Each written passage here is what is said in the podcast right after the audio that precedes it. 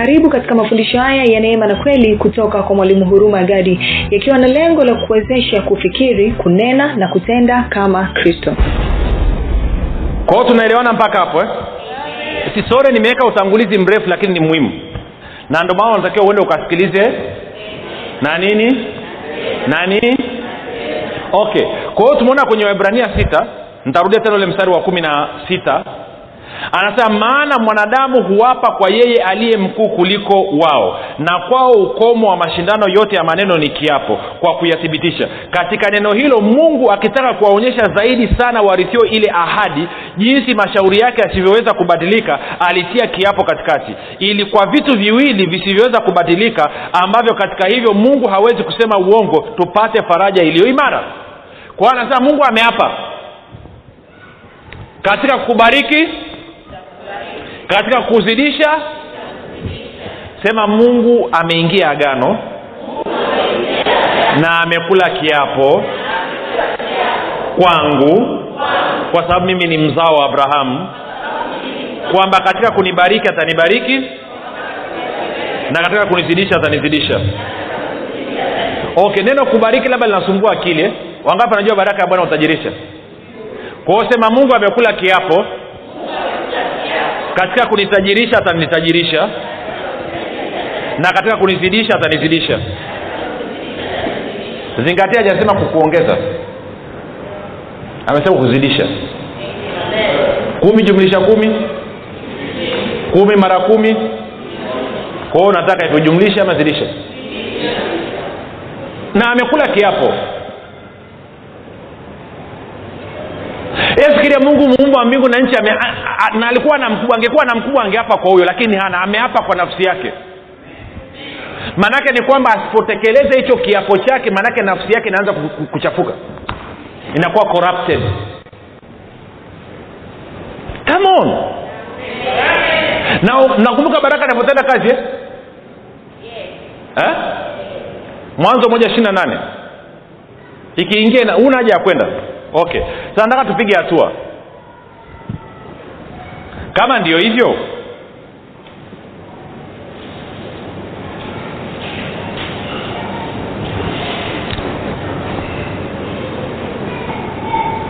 sasa turudi turudi kumbukumbu la torati. Tunapiga tunapiga safari. Chap chap. Tunaenda. Tutafika sasa hivi. Bwana yesu asifiwe. Asifiwe sana atukuzwe muno. Mm.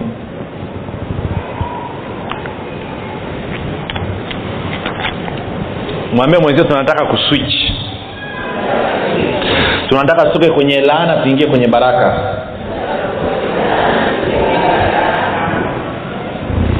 Ndio maana tunaelekezana yote ili uweze kuelewa. Hii vitu sio vya kubahatisha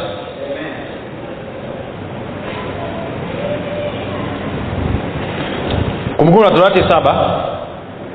Sasa tuangalie baraka hili agano kidogo.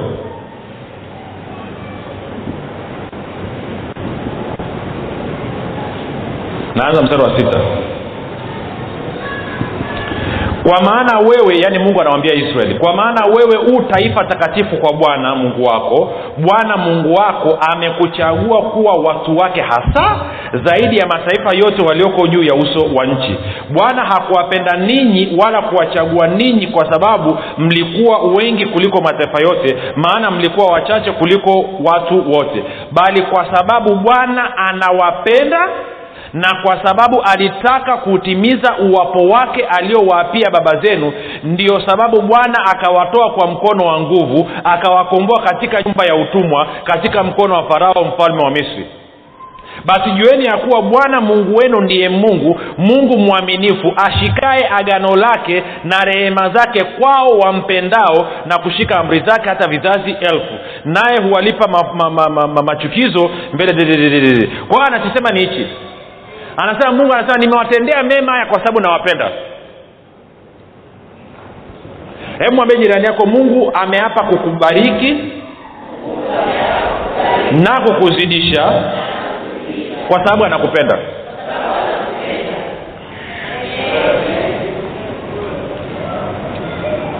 Hebu sema mungu ananipenda.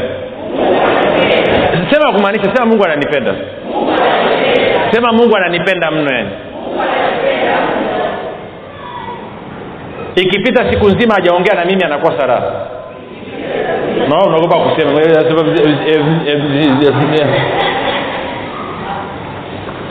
Hmm? Sema mungu ananipenda. Sema mungu ananilavu. Sema mungu ananipenda sana.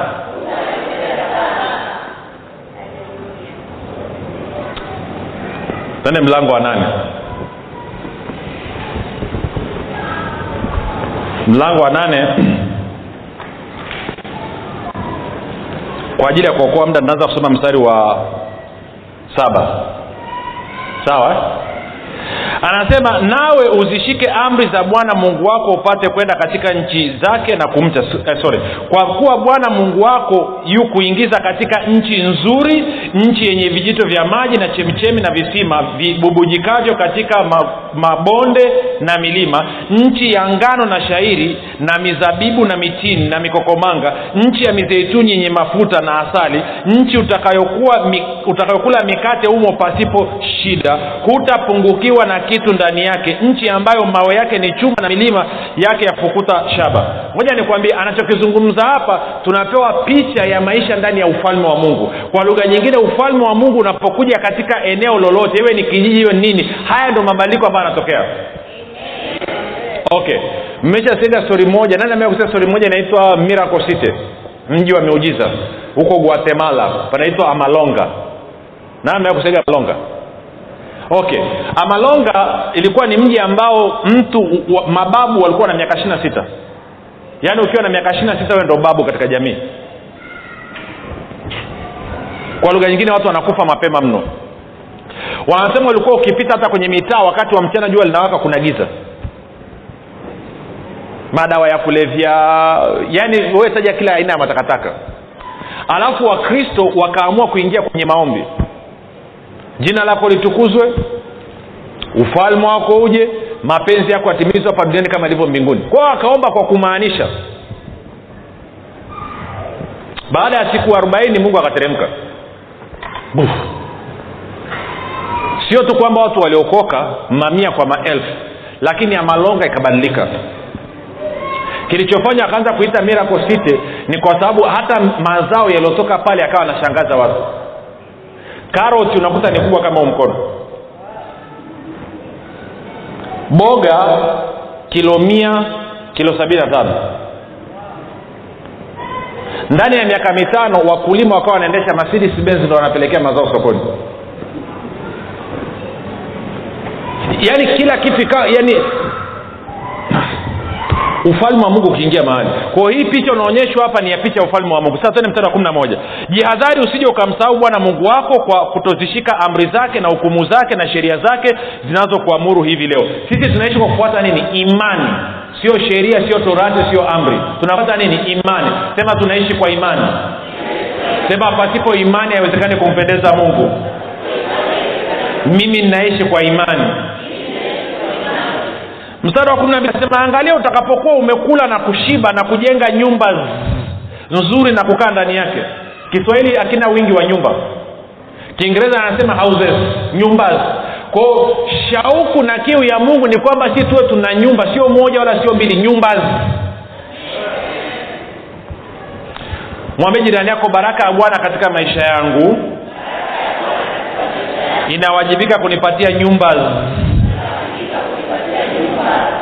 kwa anasema angalia utakapokuwa umekula na kushiba na kujenga nyumba nzuri na kukaa ndani yake na makundi yako ya ng'ombe na kondoo yamtaongezeka. Hizo ni biashara si ndio? Na biashara zako zikafanya nini? Zikaongezeka. Na fedha yako na dhabihu yako zikafanya nini? Zitakapoongezeka. Na kila kitu ulicho nacho kitapofanya nini? Kitapoongezeka basi hapo moyo wako usiinuke ukamsahau bwana mungu wako aliyekutoa katika nchi ya misri katika nyumba ya utumwa aliyekuongoza e, katika jangwa lile kubwa lenye tishio lenye nyoka za moto na nge nchi ya kiu isiyokuwa na, ma, na maji aliyekutolea maji katika mwamba mgumu aliyekulisha jangwani kwa mana wasioijua baba zako apate kukutweza apate kukujaribu ili akutendee mema mwisho wako. Kumi na saba. Sasa sikiliza vizuri hapo usiseme moyoni mwako nguvu zangu na uwezo wangu uwezo wa mkono wangu ndio ulionipatia utajiri huo. Bali utakumbuka bwana mungu wako utamkumbuka bwana mungu wako maana ndiye akupae nguvu za kupata utajiri ili alifanye imara agano lake alilowapia baba zako kama hivi leo. Kwa hiyo anasema kuna namna mbili ya kupata utajiri. Namna ya kwanza ni mstari wa kumi na saba namna ya pili ni mstari wa kumi na nane namna ya kwanza mstari wa kumi na saba ni wewe kutumia nguvu zako na uwezo wako uwezo wa mkono wako. Namna ya pili ni mstari wa kumi na nane wewe kutumia na kutegemea nguvu za mungu. Tuko sawa? Sawa.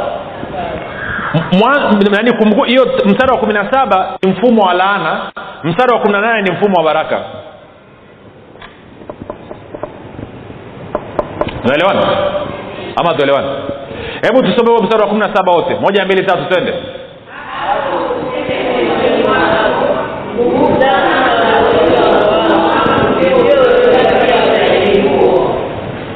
Mm-hmm.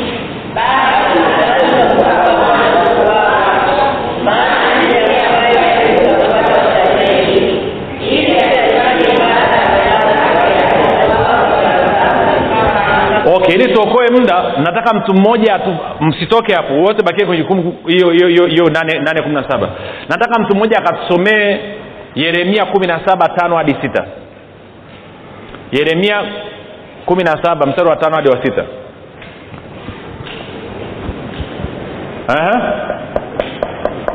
Bwana anasema hivi. Amelaaniwa mtu yule amtegemeaye mwanadamu. Amfanyaye mwanadamu kuwa kinga yake na moyoni mwake sasa hiyo tafsiri huwa ni mbovu kidogo. Kwa kiingereza inasema vizuri.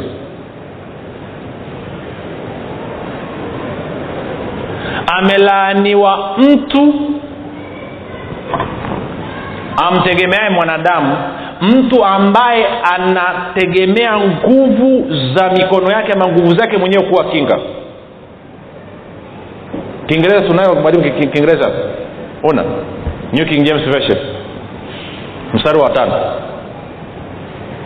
kiswahili inatunyima utamu chapu taa tende nyumbani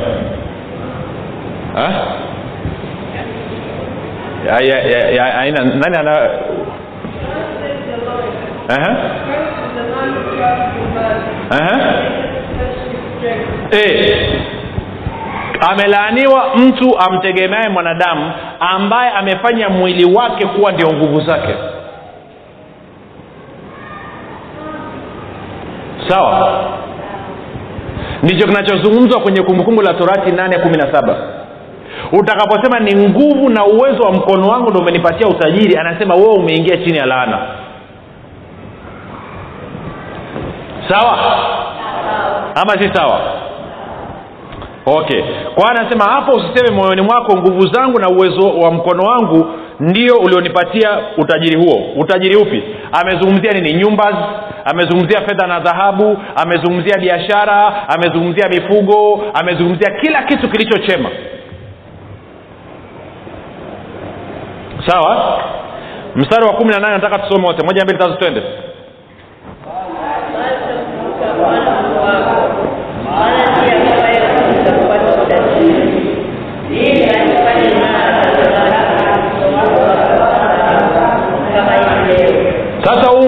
mstari umefundishwaga vibaya dunia nzima. Hata mi mwenyewe huko nyuma nilishafundisha vibaya huu mstari. Nilikuwa nafundisha kwamba sababu ya kwamba mungu anakupa nguvu za kupata utajiri ni ili atumie utajiri huo ili kwenda kuhakikisha kwamba mnahubiri injili ili athibishie agano lake. Na mi ishahubiri hivyo. Kwa sababu ndo tafsiri zinavyoashiria hivyo. Mpaka alipoja kusema kwenye tafsiri ya good news catholic edition. Sikia anavyosema remember that it is the lord your god who gives you the power to become rich. Kwamba kumbuka kwamba ni bwana mungu wako ndiye akupae nguvu za kuwa tajiri.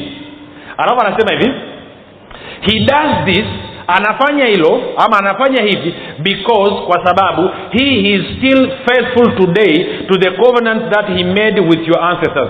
Anakupa nguvu za kupata utajiri anafanya hivyo kwa sababu anataka kuthibitisha kwamba yeye bado ni mwaminifu kwa agano na kiapo ambacho aliingia na baba zako. Kwa sababu ya yeye kukutajirisha sio kwa sababu ya mambo atakaenda kutokea mbele ni kwa sababu ya kile ambacho alikiahidi huko nyuma hii mnaelewa? Akiamka mjaelewa wewe ni mzao wa nani? Wa abraham kwa sababu ya nani? Abrahamu yuko wapi sasa hivi? Abrahamu yuko wapi? Yuko mbinguni yuko na nani? Yuko na mungu si ndio? Na mimi ni mzao wake. Kwa hiyo akiniacha mungu akiniacha nikawa maskini manake nini? Abrahamu anamcheki mungu yeye. Uliniapia lakini kwamba mzao wangu atakuwa tajiri. Naona siku sio mwaminifu wangapi nanyela anachokizungumza. Ameapa ameapa amesema nikikuta mzao wako mahali popote katika kumbariki nitambariki katika kumzidisha nitamzidisha. Na ninafanya hivyo abrahamu kwa sababu yako wewe. Isaka nitakubariki nitakuzidisha nitahakikisha umekuwa tajiri sana. Kwa sababu baba yako abrahamu alikuwa mwaminifu kwangu. Kwa sababu baba yako abrahamu alinitii mimi. Sio kwa sababu ya chochote unachokifanya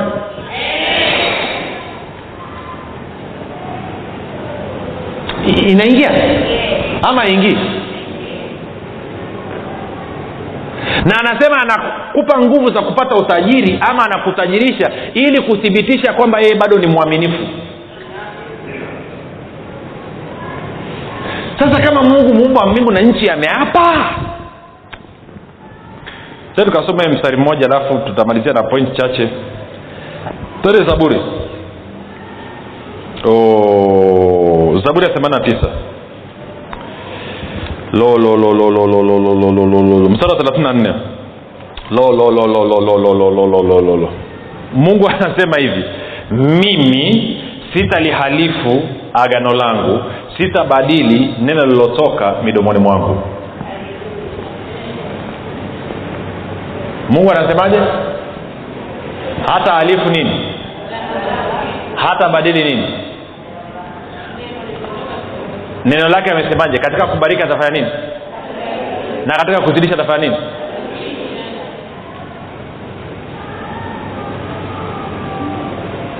Okay.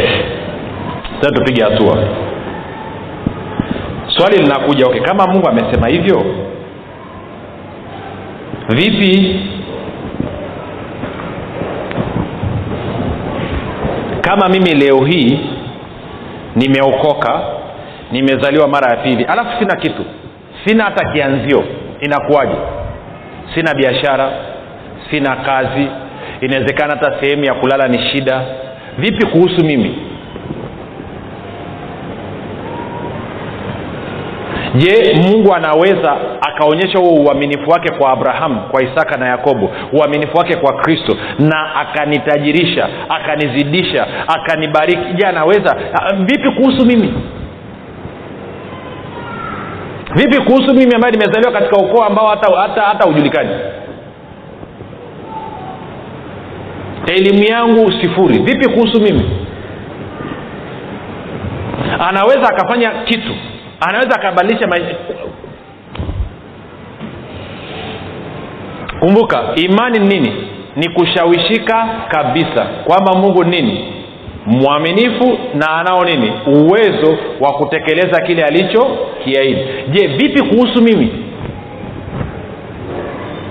Sina mtaji sina elimu sina historia yangu ya maisha sio nzuri. Twende mwanzo 39 tuna stori ya yusufu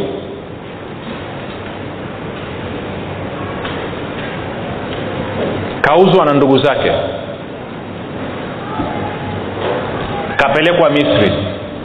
Kafika misri yuko uchi. Hana kitu. Mstari wa kwanza. Basi yusufu yusufu alikuwa ni nani? Mjukuu wa nani? Eh? Uh? Eh? Kwani aweza akawa mjukuu wa abrahamu? Kwani kitukuu atamwita nani? Atamwita nani, nani babu? Eh? mjukuu anasema huyu nani? Babu. Kitukuu anasema huyu nani? Kilembwe anasema huyu nani? Sasa mbao mnamumunya maneno? Kwa hiyo yusufu mjukuu wa nani? Wa abrahamu. Kwa hiyo baraka ya abrahamu anayo ama hana? Je mungu ameapa kuwa na mzao wa abrahamu hajaapa? Amesema nitakuwa na mzao wako katika vizazi vyao kwa hiyo alikuwa na isaka baadaye akawa na nani? Na yakobo. Tuone je yuko na yusufu? Basi yusufu akaletwa mpaka misri naye potifa akida wa farao mkuu wa askari mtu wa misri akamnunua mkononi mwa hao waishmaili waliomleta huko. Bwana akawa pamoja na yusufu naye akastawi naye alikuwa katika nyumba ya bwana wake yule misri. Kwa nini bwana alikuwa na yusufu kwa sababu ya agano ambalo mungu aliingia na nani? Na abrahamu. Kwa nini bwana yuko na wewe leo hii? Kwa sababu ya agano. Hasa angalia mstari wa pili. Tusome mstari wa pili wote. Moja mbili tatu twende.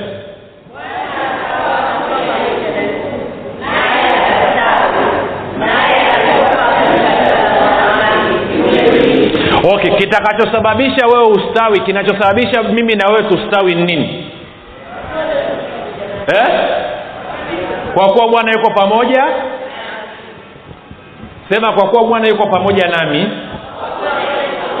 ni lazima nistawi. Ni lazima nifanikiwe katika mambo yote.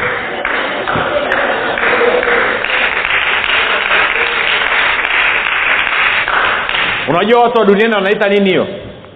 Hiyo inasababisha kustawi. Wanaita ngekewa. Anazaja anangekewa kweli kweli yani wanatafuta na manyoya ya ngekewa alafu isi ngekewa sindio sasa unawezeka- inawezekanaje ukawa na bwana alafu usistawi? Okay. Bwana unaye hauna. Kwa hiyo wewe umestawi ama hujastawi? Sita shida ni kwamba tafsiri yetu imevurugika. Tunadhania kwamba ustawi ni vitu. Bibilia inasema ustawi ni bwana kuwa na wewe. Sio vitu ustawi ni kwa sababu bwana yuko na wewe. Ustawi na kufanikiwa ni kwa kuwa bwana yuko na wewe. Sema mimi nimestawi sana na kufanikiwa sana kwa kuwa bwana yuko pamoja nami.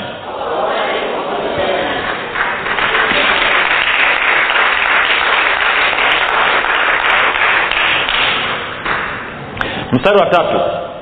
Bwana wake akaona ya kwamba bwana yu pamoja naye na ya kuwa bwana anafanikisha mambo yote mkononi mwake.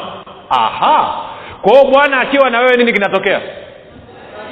Anafanikisha nini? Ambao utatia nini? Mkono wako kuyafanya.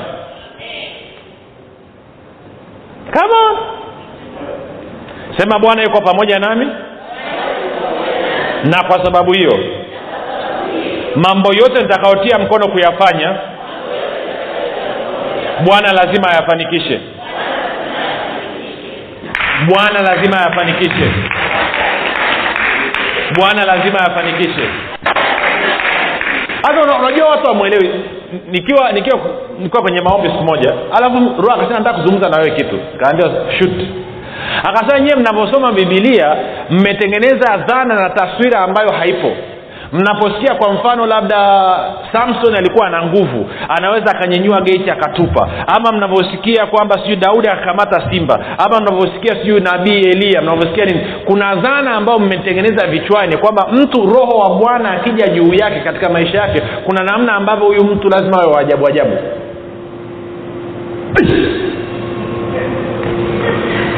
roho amefika na mbaya zaidi watumishi wakubwa ndo wanaotukoroga. Ah, nasikia mkono wangu unawaka moto sasa. Bwana yuko tayari kuponya. Na wewe umeenda kuombea mgonjwa unasubiria mkono upate moto unazidi kuwa wabaridi kwa hiyo unasema bwana yuko na mimi. Akasema nataka nikufundishe kitu. Kwamba unaposoma bwana yuko pamoja na mtu huyu mtu alikuwa ni alikuwa aliniambia kwa kiingereza sema anakuwa ni supernaturally natural. Nisaidie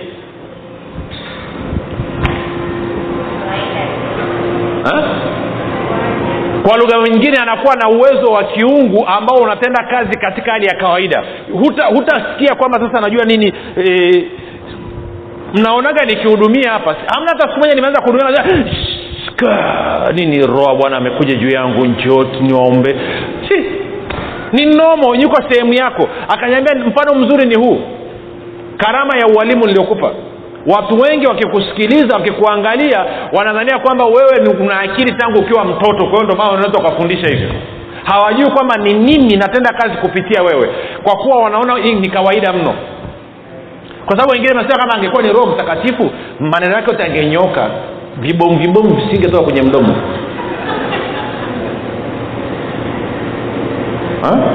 akija haui haui haiba yako personality yako haiharibu. Anaitumia personality yako kutenda kazi vizuri. Tuko sawa? Na kwa maana hiyo maana yake ni kwamba akishakuja ukawa kitu kimoja naye unaponyoosha mkono sio mkono wako tena huu ni mkono wa roho mtakatifu ni mkono wa bwana. Angalia ule mstari wa tatu. Tusome mstari wa tatu tena. Moja mbili tatu twende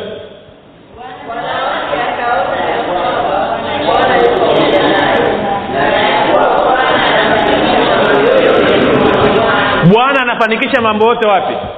Mkononi mwake. Bwana anafanikisha mambo yote wapi? Mkononi mwake. Kwao lazima huwe na shughuli ya kufanya. Lazima huwe unafanya kitu ili bwana aweze kufanikisha. Unaelewana? Akafanikisha mambo yote wapi? Kwao kama mkono hamuna wangapa anakumbuka stori ya mkate na samaki? Watu elfu tano samaki wawili mikate mitano bwana yesu akaipokea akamshukuru baba akaibariki ile mikate ikaama ufalme ikatoka kwenye ufalme wa giza ukaingia kwenye ufalme wa mungu. Alafu bibilia inasema akawapa mitume wafanyaji wagawe ile mikate na samaki. Unadhani iliongezekea wapi? Mikononi mwao.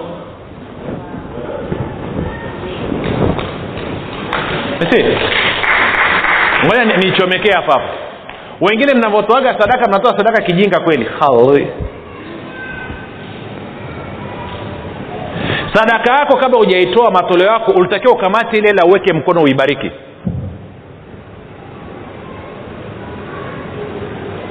Huwa mnafanyaga hivyo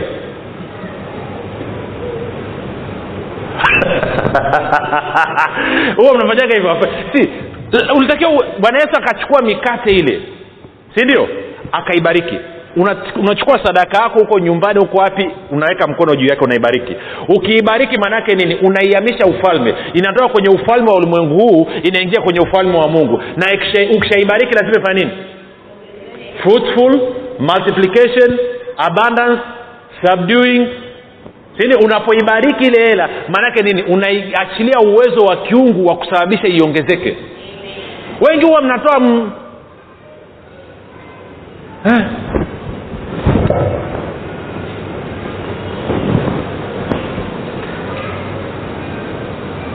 Mpo ampo na acha ingie kidogo namna hiyo eh. akafanikisha mambo yote wapi? Mikononi mwake. Kwa kuanzia leo hii ukiwa unatoa chochote hata kama ni shilingi hamsini ama mia weka mkono juu bariki hiyo kitu. Sema baba katika jina la yesu kristo asante kwa ulichonipa. Sasa hivi nabariki na fedha nabariki kiasi hichi napoenda kuitoa katika ufalme wako. Hiyo itaanza ku,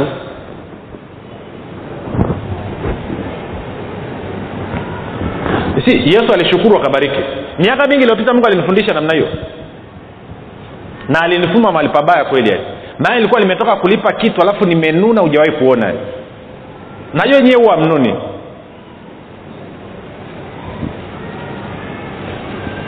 ukiwa na milioni ya kutumia alafu ikaporomoka ikawa imebakia elfu thelathini. Naam alafu sasa akaja akamwambia mama kiatu kimechanika nataka kikashone shilingi elfu tano. Unachekelea? Zembe tu. Nishakwambia unatumia kwa nini unakasiri wakati ule una nia ya kutumia kwambia mama kiatu kimechanika ushona elfu tano sema achanacho tupa tanunua kingine. Oh haleluya. Lakini nilipobakia sate kwa hiyo nami nilikuwa nikitoa na nuna mungu akaambia usifanye namna hiyo. Ukifanya hivyo hela inakata. Kuanzia leo hii ukilipa ukitoa chochote kile shukuru. Kushukuru ndio kubariki na kubariki ndio kushukuru. Ukishukuru baraka ya bwana inakaa juu ya ile hela. Kwa ile hela inazidishwa. Kwa hiyo haitakaa ikate.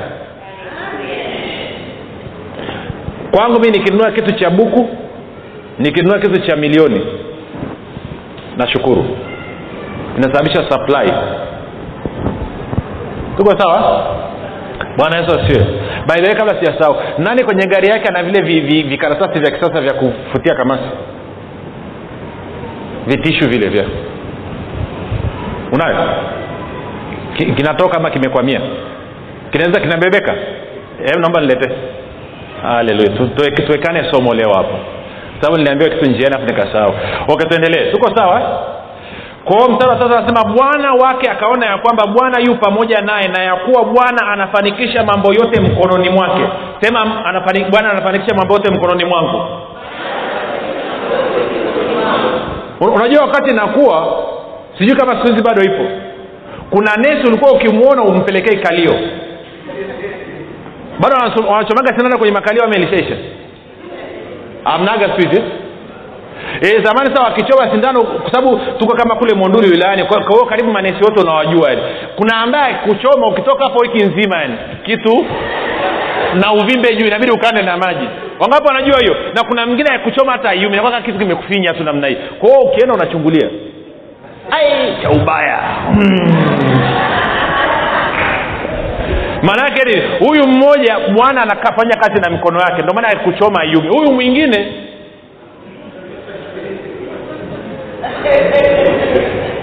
Eh?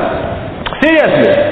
Hata kwa kina dada wasusi. Wangapi wanajua kuna msusi mwingine akikusuka vipele maumivu ama mjuu hiyo? Na kuna mwingine akikusuka inakuwa poa kabisa. Kwao anza kujifunza akikusuka ikiwa poa anajua mkono wa bwana yuko na mkono wake. Ukiona amekusuka inauma?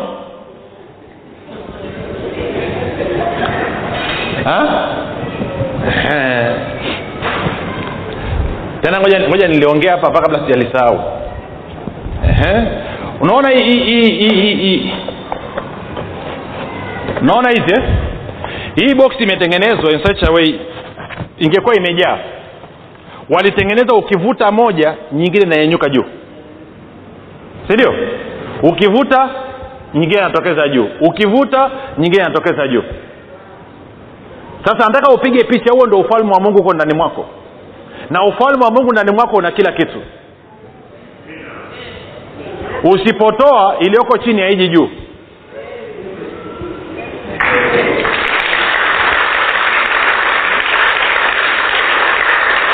sindio hasa kwa wale wanaofanya neno kwenye ukitaka kufanya unabii neno la maarifa. Usiposema neno la kwanza ambalo mungu amekuambia mengine hayaji. Kwao lazima niliachilia nilitamke. Nikilitamka linatengeneza nafasi ya nyingine kupanda. Alafu natamka tengeneza nafasi nyingine kupanda. Kwa hiyo na wewe usipotoa haitengenezi nafasi ya nyingine kupanda. Kwa sababu ufalme wa mungu uko ndani mwako hauko nje.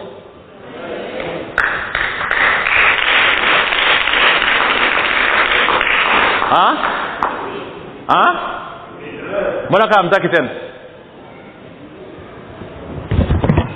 soviet oye niliambia nikiwa njiani wakasema lazima niliseme okay tuo tumalizie. Mstari wa nne. Yusufu akapata neema machoni pake yaani pontifa akamtumikia naye akamweka pontifa naye akamweka awe msimamizi juu ya nyumba yake na yote yaliyomo akayaweka mkononi mwake kwa hiyo misri yule akahakikisha kwamba amechukua vitu vyote ameviweka mikononi mwa nani? Mwa yusufu ili yusufu avisimamie. Kwa sababu gani? Bwana anafanikisha nini? Mambo yote mikononi mwa nani? Mwa yusufu. Mstari wa tano. Ikawa tokea wakati alipomweka awe msimamizi juu ya nyumba yake yot, nyumba yake na vyote vilivyomo bwana akabariki nyumba ya yule misri kwa ajili ya yusufu. Mbaraka wa bwana ukawa juu ya vyote alivyokuwa navyo katika nyumba na katika mashamba. Akayaacha yote aliyokuwa nayo mkononi mwa yusufu wala hakujua habari za kitu chochote chake ila hicho chakula alichokula tu. Sasa tuelewane pontifa anamwangalia yusufu. Huu jamaa kila anachotia mkono kufanya kinaeleweka. Kamwamishia akasimamia mradi wa kuku kuku wa mayai. Wakati yusufu anaenda kuokota mayai na kutunza wale kuku wanakusanya mayai mia kwa siku. Yusufu alivyoingia mayai mia tatu. Ha? Na pontifa mama yake sio mjinga akuzaa mjinga. Anasema kuna kitu hapa. Hebu yusufu nataka kuanzia sasa hivi utasimamia ng'ombe wa maziwa ndo itakuwa wajibu wako. Hii mayai acha huku nani? Karumanzira wewe naenda kwenye mayai. Karumanzira ameingia kwenye mayai yanashuka kutoka mia tatu wala sio mia tena sahivi yanatoka mayai sabini. Kwenye ng'ombe kule alikuwa maziwa yakikamuliwa yanatoka lita ishirini. Sasa hivi yusufu anasimamia kule anatoka lita sitini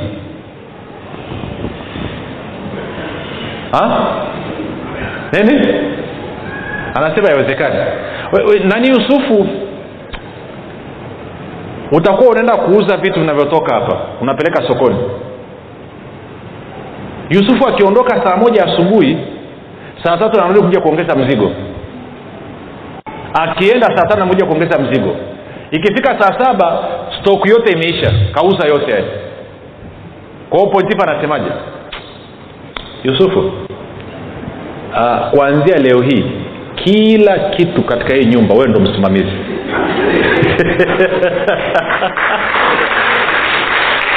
Sindio eh?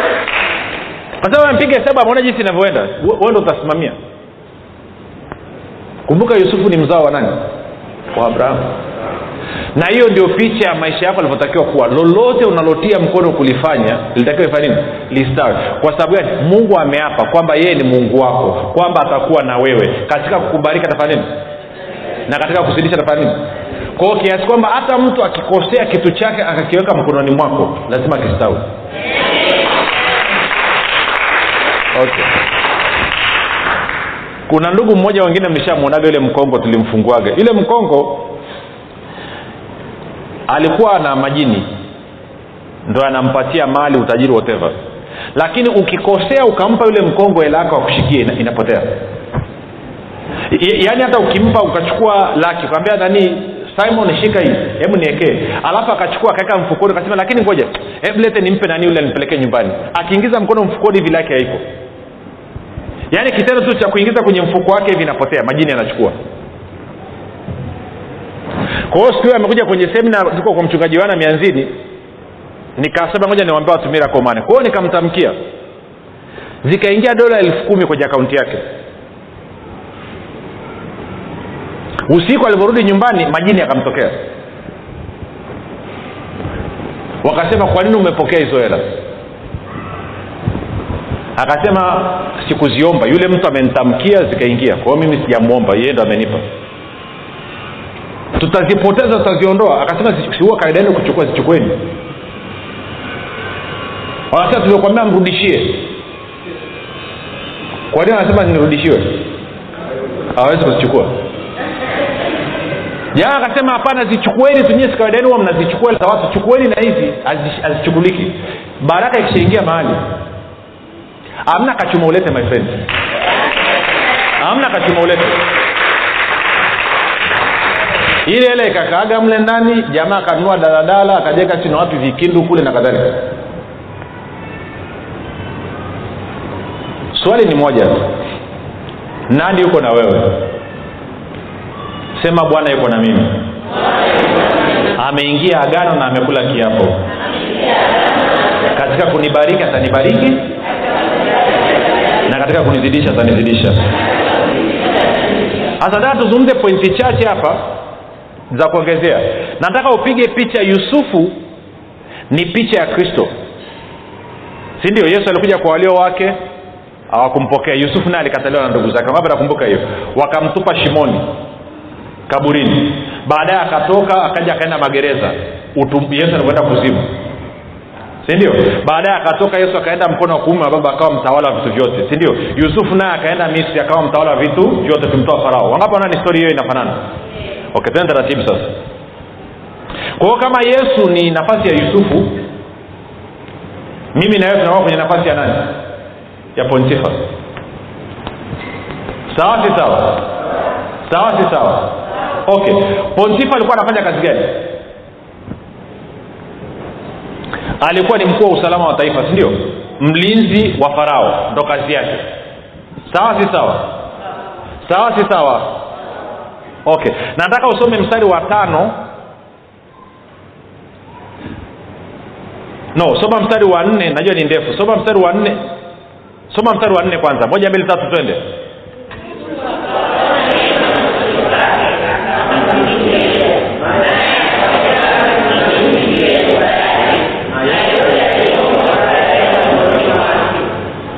Kwa yusufu akapata kibali mbele ya nani? Ya potifa kwa hiyo potifa akamruhusu yusufu afanye nini? Amtumikie. Sawa si sawa? Naomba nikuulize swali. Yesu kristo amepata kibali mbele ya macho yako? Wangapi anaweza sema kwamba yesu kristo amepata kibali mbele ya macho yangu? Okay swali la pili. Kwa nini umruhusu akutumikie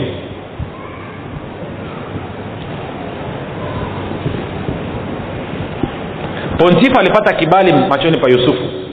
Akamruhusu yusufu amtumikie. Na wewe unaniambia yesu amepata kibali machoni pangu. Swali langu nili kwa nini aumruhusu akutumikie? Wakengine anasema yesu awezi kunitumikia. Okay stop. Ngoja twende mahali afu tutarudi hapa.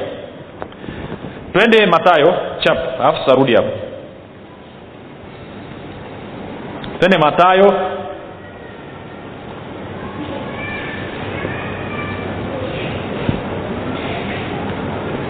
ishirini mstari wa ishiri na nane. Bwana yesu anaongea na mitume.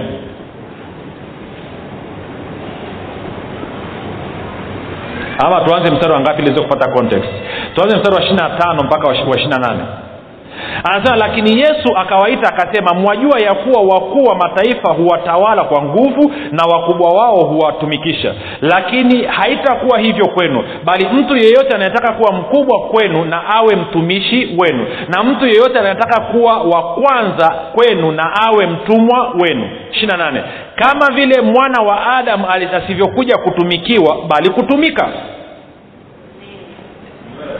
Kwao yesu anasema amekuja fanya nini kwa kiingereza anasema come to serve. Amekuja nini? Kutumikia. Je naangalia neno anasemaje? Neno anasema kama vile ambavyo mwana wa adamu akuja ili kutumikiwa bali kutumika. Si ndio? Biblia banijaa anasema hivi uh, anasema jinsi hiyo hivyo mwana wa mtu hakuja kutumikiwa bali kutumikia na kutoa maisha yake kuwa fidia ya watu wengi. Kwa hiyo yesu amekuja swali yesu amepata kibali hajapata kibali? Kwa nini umruhusu akutumikie? Hebu muulize jirani yako kwa nini umruhusu yesu akutumikie?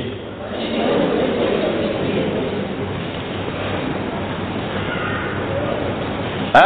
anasemaje okay kwamba hujashawishika twende kwenye petro wa kwanza mlango wa tano kabla ya kurudi kwenye mwanzo kule.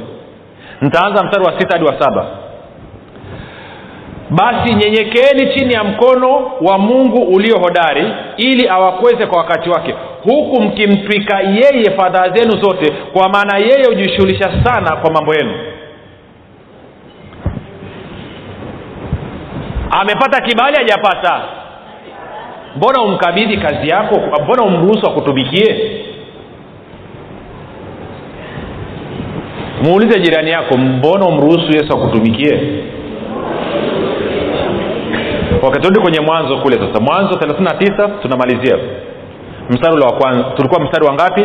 Wa, wa, wa nne yusufu akaona neema ama kibali machoni pake akamtumikia. Naye akamweka awe msimamizi juu ya nyumba yake na yote yaliyomo akayaweka mkononi mwake.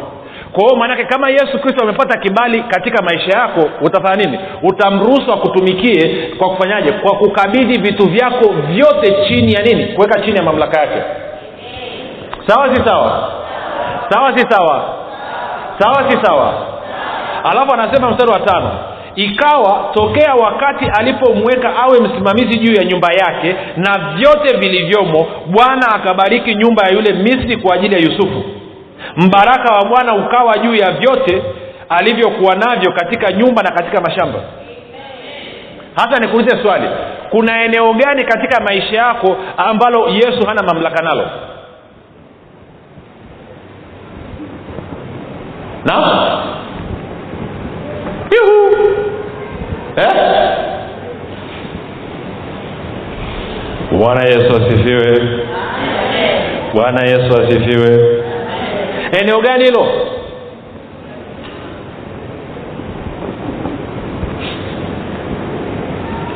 Eneo ambalo baraka ya bwana haitendi kazi katika maisha yako ni eneo ambalo haujalitiisha chini ya mamlaka ya yesu kristo.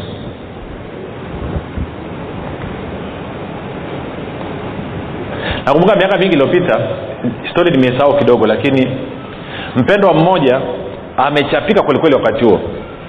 Kwao anaangaika namna ya kutoka. Ndo tumeanza kufahamiana fahamiana tu. Kwa hiyo nilipomwangalia nikaambia sikiliza ndugu mungu anazungumza na mimi. Ananiambia kwamba alikwambia uchukue kifaa kimojawapo cha biashara yako ambayo umeifunga ukiuze na akanyambia kwamba ofa ambayo umekwisha kupata mpaka sasa ni laki mbili na hamsini na akakwambia uuze hicho kifaa kwa hiyo laki mbili na hamsini uchukue laki mbili na hamsini uitoe kanisani. Lakini umekataa kufanya kwa nini? Asema ni, ni kweli lakini sasa mi ndo nataka kufungua biashara yangu tena alafu nianze kupunguza vifaa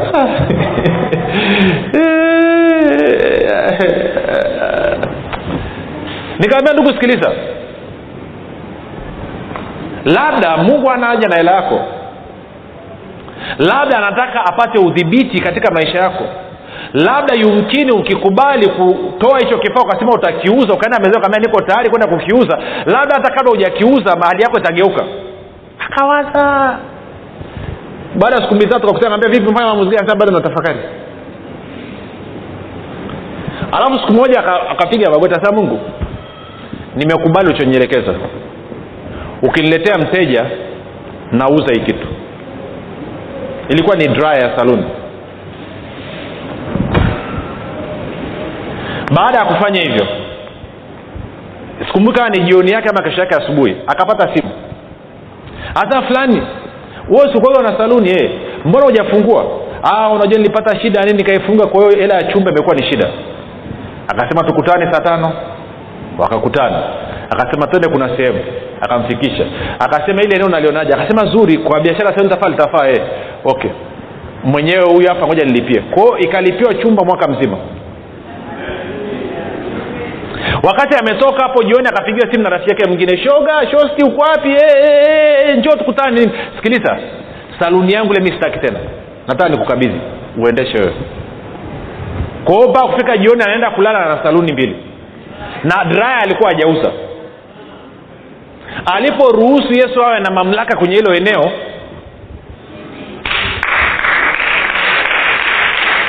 abrahamu alivyoambiwa atoe mtoto alimtoa. Sialenda alikubali kumtoa lakini alimchinja alikuwa anafanya nini? Mungu anajaribu aone je sasa nikuulize kuna eneo gani katika maisha yako ni no fly zone? Mungu haruhusiwi kufika. Shika adabu yako kitu nimekisotea namna alafu naambia una eneo gani? Je ni shamba? Je ni nyumba? Je ni mke? Je ni mtoto? Je ni mme? Eneo gani hilo?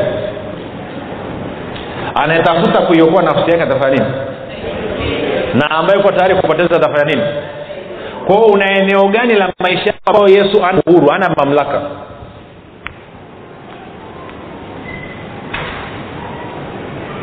Maanake vitu vyote vilivyopelekwa mikononi mwa yusufu bwana akafanya nini? Akafanikisha mambo yote mikononi mwa nani? Mwa yusufu. Kwa kila kitu kikienda mkononi mwa yesu bwana anafanya nini? Atafanikisha vitu mkononi mwa nani? Mwa yesu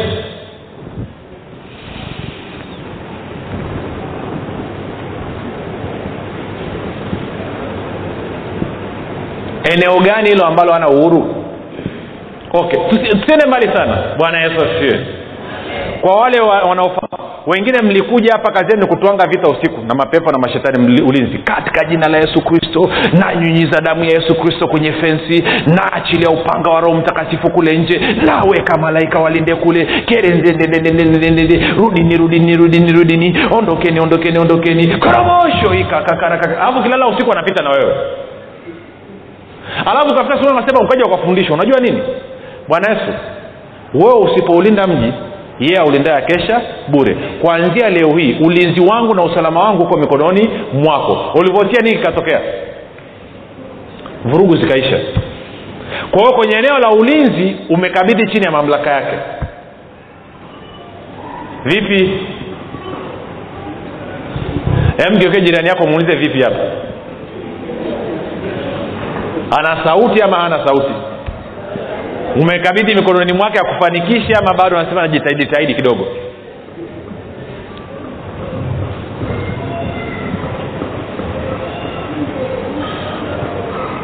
Na saa ingine sio lazima wengine sio lazima kutoa. No, no. kwamba uende serious ile kwa wakati wako ufate mwambie bwana yesu sikiliza.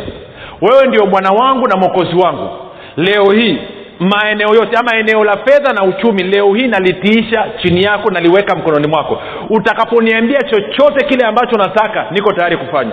Lakini nataka leo hii mbingu ijue dunia ijue na kuzimu wajue kwamba leo hii wewe ndio mkuu wa biashara yangu ndio mkuu wa kazi yangu.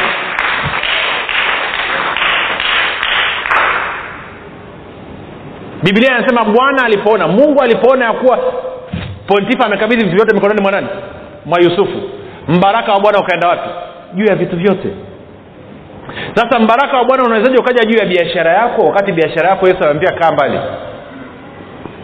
Anawezaji akaja kwenye kazi ya mikono yako sehemu ulioajiriwa ofisini wakati umwambia yesu kaa mbali?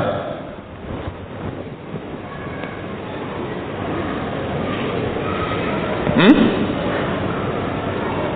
anahitaji ruhusa yako anahitaji kibali chako wewe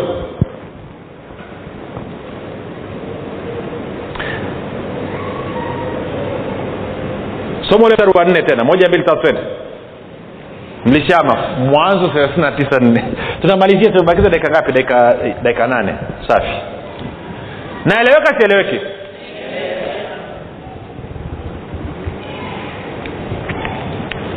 Mmefika?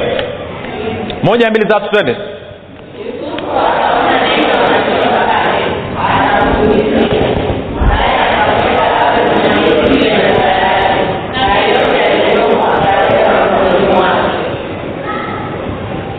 wengine eneo la afya mjakabidhi mikononi mwa yesu bado.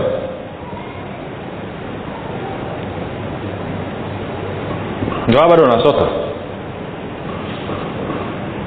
hivi ninavyozungumza na wewe hapo roho anazungumza na wewe kabisa kwenye moyo wako unajua ni eneo gani kidogo ambalo bwana mkubwa anaambiwa kajitegemea huko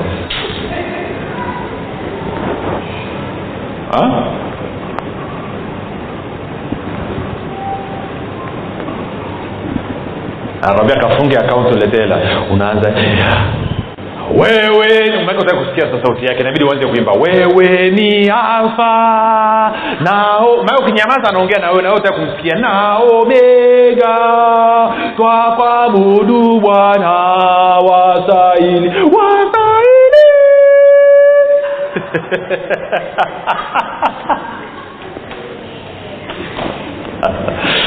okay tupige hatua. Some mstari wa tano. Moja mbili tatu twende. Najua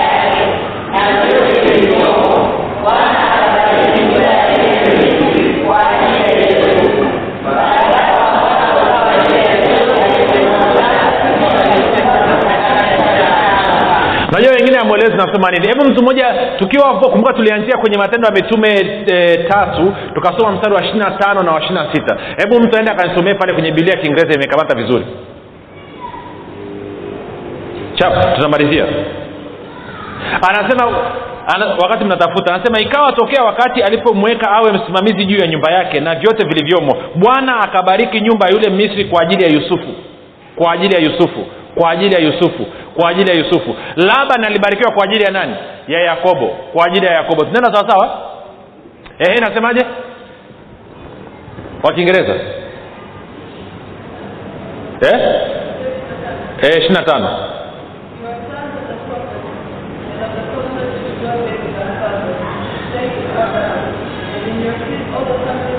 e, kwamba mungu aliingia agano na baba zenu akamwambia abrahamu na katika mzao wako wewe jamaa zote za dunia tafanya nini? Watabarikiwa. Basi mungu amemtuma nani? Yesu mtumishi wake aje afanya nini? Awabariki. Amemtuma. Yesu ametumwa aje akufanyie kazi wewe aje akutumikie wewe. Kama ambavyo yusufu alitumika nyumbani kwa pontifa ndivyo ambavyo na yesu naye ametumwa na baba aje katika maisha yako kutumikia wewe lakini hawezi kufanya lolote mpaka umkabidhi mpaka utiishe kila kitu katika nini? Chini ya mamlaka yake na mkono wake. Sasa angalia kitu hichi. Okay tende taratibu mstari wa sita anasema ntasoma watano na wasita mwanzo thelathini na tisa tano na sita. Ikawa wakati alipomweka awe msimamizi juu ya nyumba yake na vyote vilivyomo bwana akabariki nyumba yule misri kwa ajili ya yusufu. Mbaraka wa bwana ukawa juu ya vyote alivyokuwa navyo katika nyumba ya, uh, nyumba na katika mashamba. Akayaacha yote aliyokuwa nayo mkononi mwa yusufu wala hakujua habari za kitu chochote chake ila hicho chakula alichokula tu. Taratibu. Kabla ya yusufu kuja pontifa sio tu kwamba alikuwa anaangaika na kazi ya kumlinda farao lakini pia alikuwa anaangaika na biashara zake mwenyewe. Sawa? Yusufu alipokuja akakabidhiwa kila kitu. Bibilia inasema kwamba pointifa hakujishughulisha na kitu kingine chochote isipokuwa yeye kukaa mezani na kula. Kwa hiyo ilimruhusu pointifa kufanya nini? Kufanya kazi yake ya ulinzi sindio? Ambako mungu alikusudia mimi na wewe tutakapomkabidhi yesu kristo mamlaka ili atutumikie inatuwekea sisi tuwe huru tuweze kutumika katika kazi ya ufalme wa mungu. Habari ya tutakula nini tutakunywa nini na tutavaa nini anayeshughulikia nani? Ni yesu kristo na ufalme wake ni baraka ya bwana katika maisha yetu kwa sababu tumejitisha chini ya nani? Ya yesu kristo. Na sisi tunashughulika na kile ambacho tumeitiwa nini? Kutawala. Kumiliki kutawala.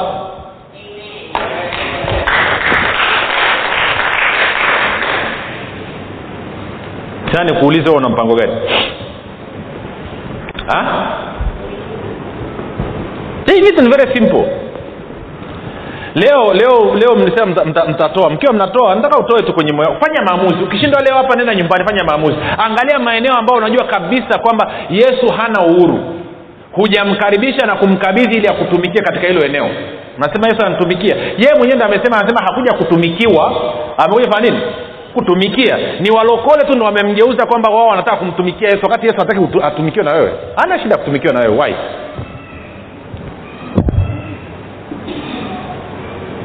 anasema nimekuja kutumikia sija kutumikiwa. Unasema lakini lakini nini? Lakini kitu gani? Maana hata hiyo kuhubiri injili yenyewe ulitakiwa umruhusu aishi maisha yake kupitia wewe. Sio mimi ninayeishi bali kristo yu. Kwa hiyo nenda akaangalia maeneo ambayo unaona kabisa hapa sijamkabidhi. Alafu mkabidhi. Inawezekana unatafuta biashara ya kufanya inawezekana unatafuta kazi. Umewahi kumkabidhi yeye kawambia bwana yesu habari ya kutafuta kazi? Mimi imeshinda lakini najua wewe unaweza. Kwao leo hii nakabidhi jukumu zima. Nitatafuta kazi nitaandika barua maeneo ambayo wewe utanielekeza.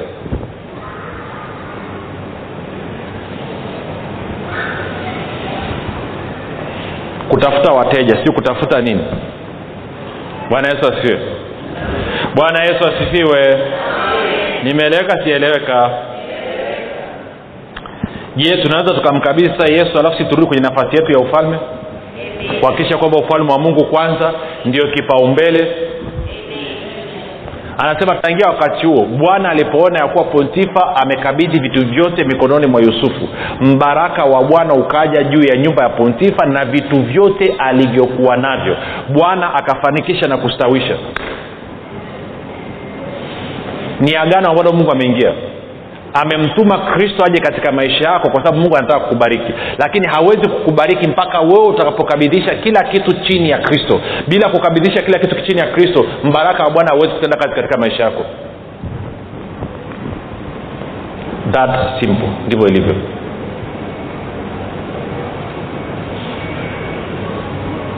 Sasa wenyewe mmefiwa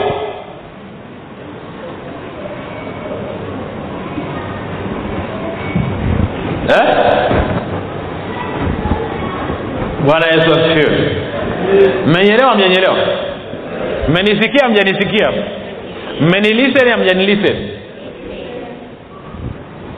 yangalia tu eneo gani? Kuna wengine kwenye kutoa hela hawana shida.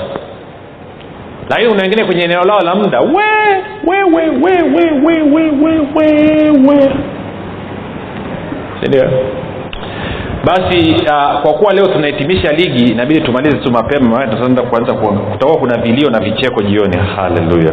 Okay, wengine waelewa tunazungumza nini yani? Bwana alibariki neno lake.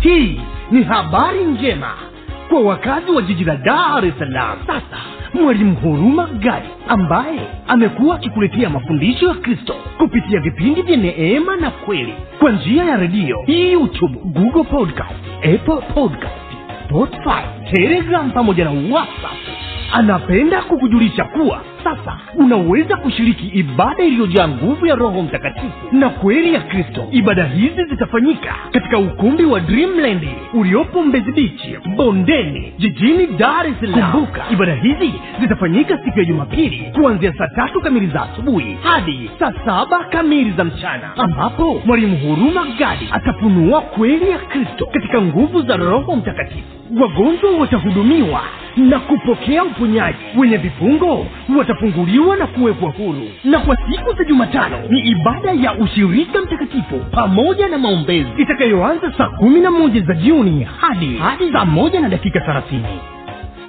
Ibada hizi zitafanyika katika ukumbi wa dreamland uliopo mbezi bichi bondeni jijini dar es salaam. Au kwa mawasiliano zaidi piga simu nambari sifuri saba sitini na nne mia tano mia mbili arobaini na mbili au sifuri saba nane tisa mia tano mia mbili arobaini na mbili au sifuri sita saba tatu mia tano mia mbili arobaini na mbili.